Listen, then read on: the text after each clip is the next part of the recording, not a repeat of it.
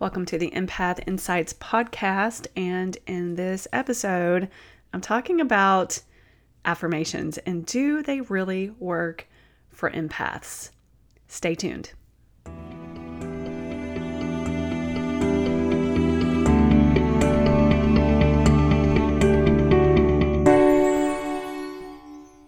Hey everybody, I am Rachel Hudson and I help empaths just like you learn to thrive and work with your natural gifts so that you can get your power back and embrace the beautiful gift of being an empath.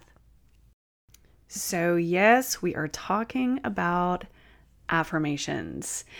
And as an empath, I'm going to tell you that for me, they definitely work. Affirmations work for me.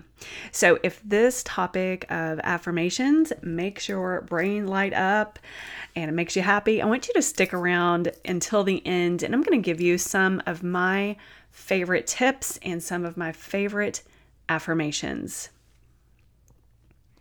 So here are a couple or just a few examples of what I'm seeing right now. So at the time of this recording, it is the beginning of twenty twenty-one.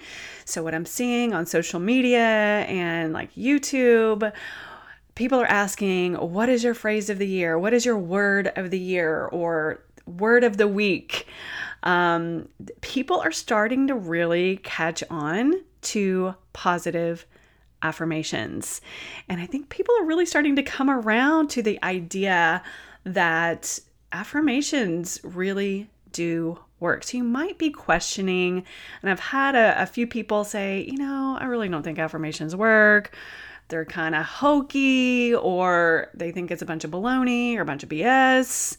So the first thing I want to talk about is, it's so funny because I looked up what is an affirmation. Like I know what it is, but like the definition of it is kind of funny. The not funny, but affirmation, if I look it up on the dictionary in the Googles, it number one, it says it's the action or process of affirming something or being affirmed. Okay, well that doesn't help. Now, the next one says emotional support or encouragement. Now, that one I would say needs to go to number one, not number two. So, emotional support or encouragement. Now, that is what I'm all about here. Now, for myself, I first discovered affirmations back in nineteen ninety-six. When I finally decided to learn to meditate. I'm going to give you a little bit of a backstory. I was working for American Hawaii Cruises in Hawaii. I think I was waiting tables at that point, or maybe I was a cabin steward. Anyway, I decided that it was pretty stressful because we worked for twelve weeks straight with no days off. And I lived in a cabin with like at least another person, if not, sometimes I lived with um, three other people. So there were four of us sometimes in a cabin. We didn't have our own bathrooms. We had to eat together. We all, we did everything together. And I felt like I didn't have a lot of me time. And this is before I discovered that I was an empath, like way, way, way back in the day. So, um, I had been kind of poking around at a bookshop on Fridays. We docked in um, in Kona on the Big Island, and I usually had um, two or three hours during the day after my lunch shift to go to shore. And there was a great little bookshop. If it's still there, I'd be surprised, but it was called Middle Earth Bookshop or Bookstore. And I would always go through there and just like take in all the books, like just smell the, the store smelled great. I love the smell of books. Um, and I was really looking for meditation, and the lady that helped me, she's like, actually, we've got some books, but we've also got, ready, wait for it, a cassette tape. Please tell me I'm not the only one that remembers cassette tapes, and had tons of them, by the way. Um, so I found this cassette tape. It was by Doctor Wayne Dyer. Okay, this was my first, my first um, experiment with meditation. Now, what I didn't know is that it was an affirmation-based meditation system. It was a, a meditation, it was something like meditations for morning and evening. And I was like, okay, this is for me. And I think I had a Walkman at the time or a cassette player that had headphones or something. So I really, I really stuck with this for several years, you know, off and on, obviously, but this was my go-to meditation. And I thought this was how all meditations were done. This is before I knew anything about meditation. And, you know, I'd always been, or I think I just discovered that, you know, Tony Robbins, and I know that he believes in affirmations. He was a big affirmation guy. Um, and then later on in my life, I discovered Louise Hay. I mean, come on, Louise Hay, she was like the queen of affirmations. So she were, wrote the book, uh, You Can Heal Your Life. And she was just all about affirmations and different types of meditation. So it really, it's just kind of started to snowball for me. And then later on, I discovered Mike Dooley, and then I became um, one of the poss- infinite possibilities um, trainers or coaches. And his big thing was thoughts become things, words become wings. So I was like, okay, this affirmation thing really helped change the trajectory of my whole life, little by little, day by day, but it really started to change my life. Now, you might be wondering, why do people do affirmations? Personally, I love them. Not everybody's a fan, but I will tell you, those are probably the people that don't do them, okay? They're just like, oh, affirmations, bunch of baloney. But why do people do affirmations? Well, it's exciting because, this is my opinion, I feel like it's exciting because it gives us hope that there are possibilities for change and for growth in a more positive direction than where we are sitting today. Now, you might be wondering, okay, Rach, well, how does this really relate to empaths? Well, I'm going to tell you. Now, empaths, remember, we are very susceptible to emotional contagion. Now, if you haven't listened to my um, podcast on the different types of empaths, you might want to go back and discover your empath type or take the quiz on my website. And as empaths, if we hear or feel, especially if we hear something positive or something negative, it just really affects us. We have this energy bubble. And sometimes we, you know, we, we let our guard down, and sometimes negative affirmations can really affect us.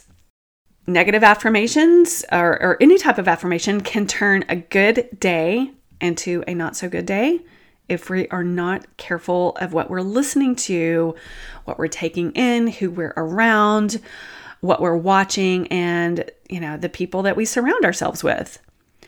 And this can give us emotional hangovers. Now, I, I don't think I made that up. I think that is a phrase that I've read several times, and I cannot remember who said it first, but I don't think it's mine. Now, or this wilted flower phenomenon. Like you've, you're going along, you're having a fine and dandy day, and someone decides to dump all their problems on you or start talking about the negative things that happened and their life up to this point, and you all of a sudden feel like, oh my gosh, I'm so tired.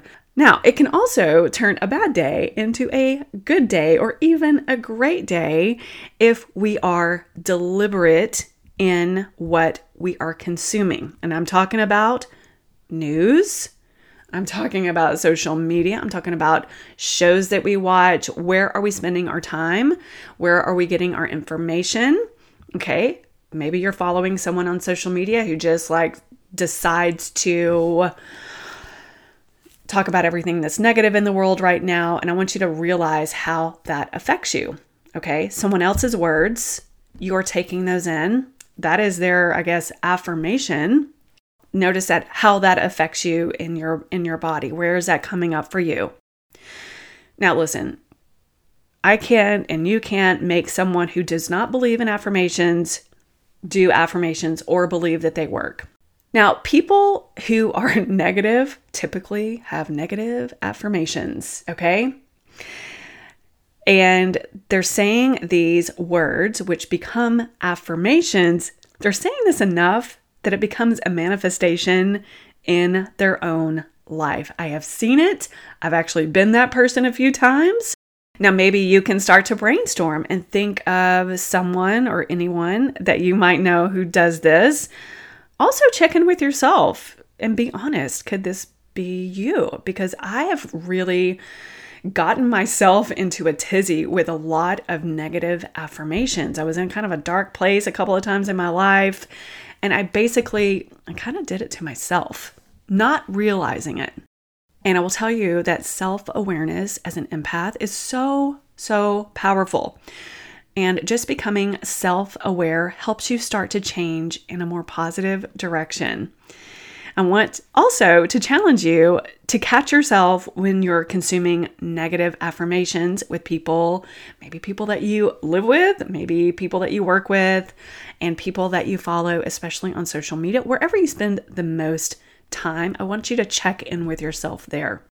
Now, one thing um, that I want to talk about is that you can't typically, you can't start at the bottom and go immediately to the top overnight with affirmations. That's really just not how that works in my experience. So let's say you can't start with uh, I'm a terrible person if that's your, which is terrible. But if you are saying those types of things to yourself or saying them out loud or kind of like, I used to do this a lot.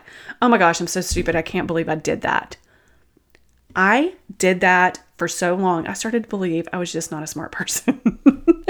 And I mean, I laugh about it now, but it kind of breaks my heart that I really said that so much that it be- it kind of became who I thought I was. That's a really good example. Now I had to catch myself and start to change different things that I said to myself. So you can't go from I'm a terrible person to, oh, I'm a great person and expect everything to change overnight. This does take time.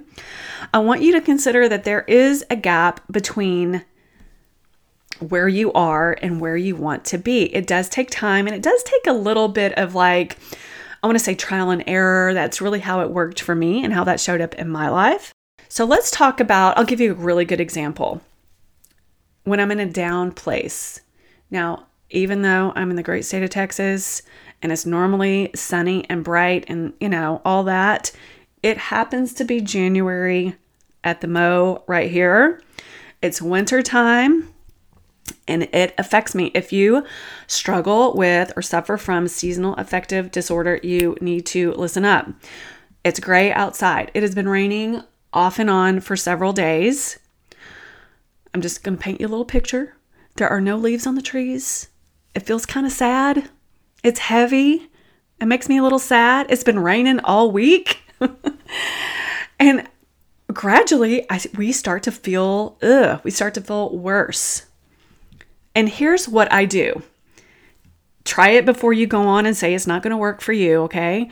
I have a list of things that I like to do and say that I know that there is a very good chance that I'm going to feel better, all right?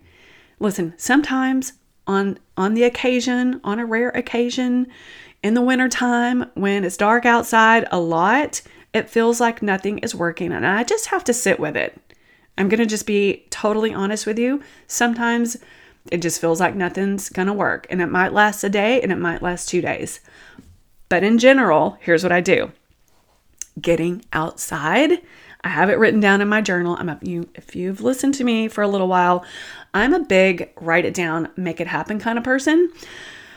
I think that's the name of a book, by the way. Uh, getting outside helps me feel better. That is one of my positive affirmations. I have a little list in my journal at the very beginning, like what's going to make me feel good if I'm having a crap day. Also, I will tell you that watching funny British comedies helps me. That might not be your thing. I think they're so hilarious. I can hardly stand it. All right. So the next one is, listen, I'm fifty, but I watch cartoons from when I was a kid and I laugh my butt off. Also, I have a list of affirmations. And right now, I would love to share them with you. It would be my pleasure to share with you. Now, I didn't come up with these. This is from my first meditation, nineteen ninety-six, cassette tapes, Doctor Wayne Dyer. And this was a part of my daily meditation experience. There are fifteen of them, so please be patient. And I want you to take out maybe three to five that might work for you. Number one is, I know in each moment that I'm free to decide. Wow, that is so powerful. And that that one is at the, at the top of my list. And number two is, no matter how much I protest, I am totally responsible for everything that happens to me in my life. If that resonates with you, write it down. If it doesn't, I want you to let it go. All right. Number three. Oh, I love this one. My past is nothing more than the trail that I have left behind. What drives my life today is the energy that I generate in each of my present moments. Wow. Okay, number four is, I rid myself of my doubts by remembering that there's a valid reason for everything that happens. Number five, I realize that I'm always free to let go and observe my life. Now, that's a really quick one, and I like having it in my journal. So I, I that's one of my go-tos. And this one really helps. Number six, the more I listen, the more profound the silence becomes. Now, if you're a nature person, this really might resonate with you. So that was number six. Number seven is, I know that my highest self is always ready to lift me up beyond the world I experience with my senses. All right, number eight, I can connect my mind with the divine mind and guarantee myself peace in any moment.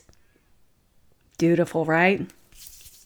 Number nine, I am strengthened as I seek to make truth my personal reality. Now, as a truth seeker, that is that is so good for me, and it it really helps get me out of my head. Number ten, I know that the very essence of my being and the way of transforming my life is love. Number eleven. Oh, this is good. All right, hold on to your hats here. Number eleven, my judgments prevent me from seeing the good that lies beyond appearances. You might need to sit with that one. I certainly, that one helped me so much. Number twelve, I know that I am already whole and I need not chase after anything in order to be complete. Number thirteen, I'm aware that I do not need to dominate anyone or control anyone in order to be spiritually awake. Number fourteen is, I will work this day at my purest intentions for the highest good of all. Number fifteen is the last one. I will radiate my sacred self outward for the collective good of all. Wow. I have lived with those since nineteen ninety-six, and I, it was my pleasure to share those with you. And I want to know, please email me. I thank you for all your emails, by the way. Email me if you've got a favorite one of these, if any one of these really resonates with you. And I would love to encourage you to come up with your own three to five affirmations that you would like to carry around with you. And I want to let you know, this is this is also a little side note.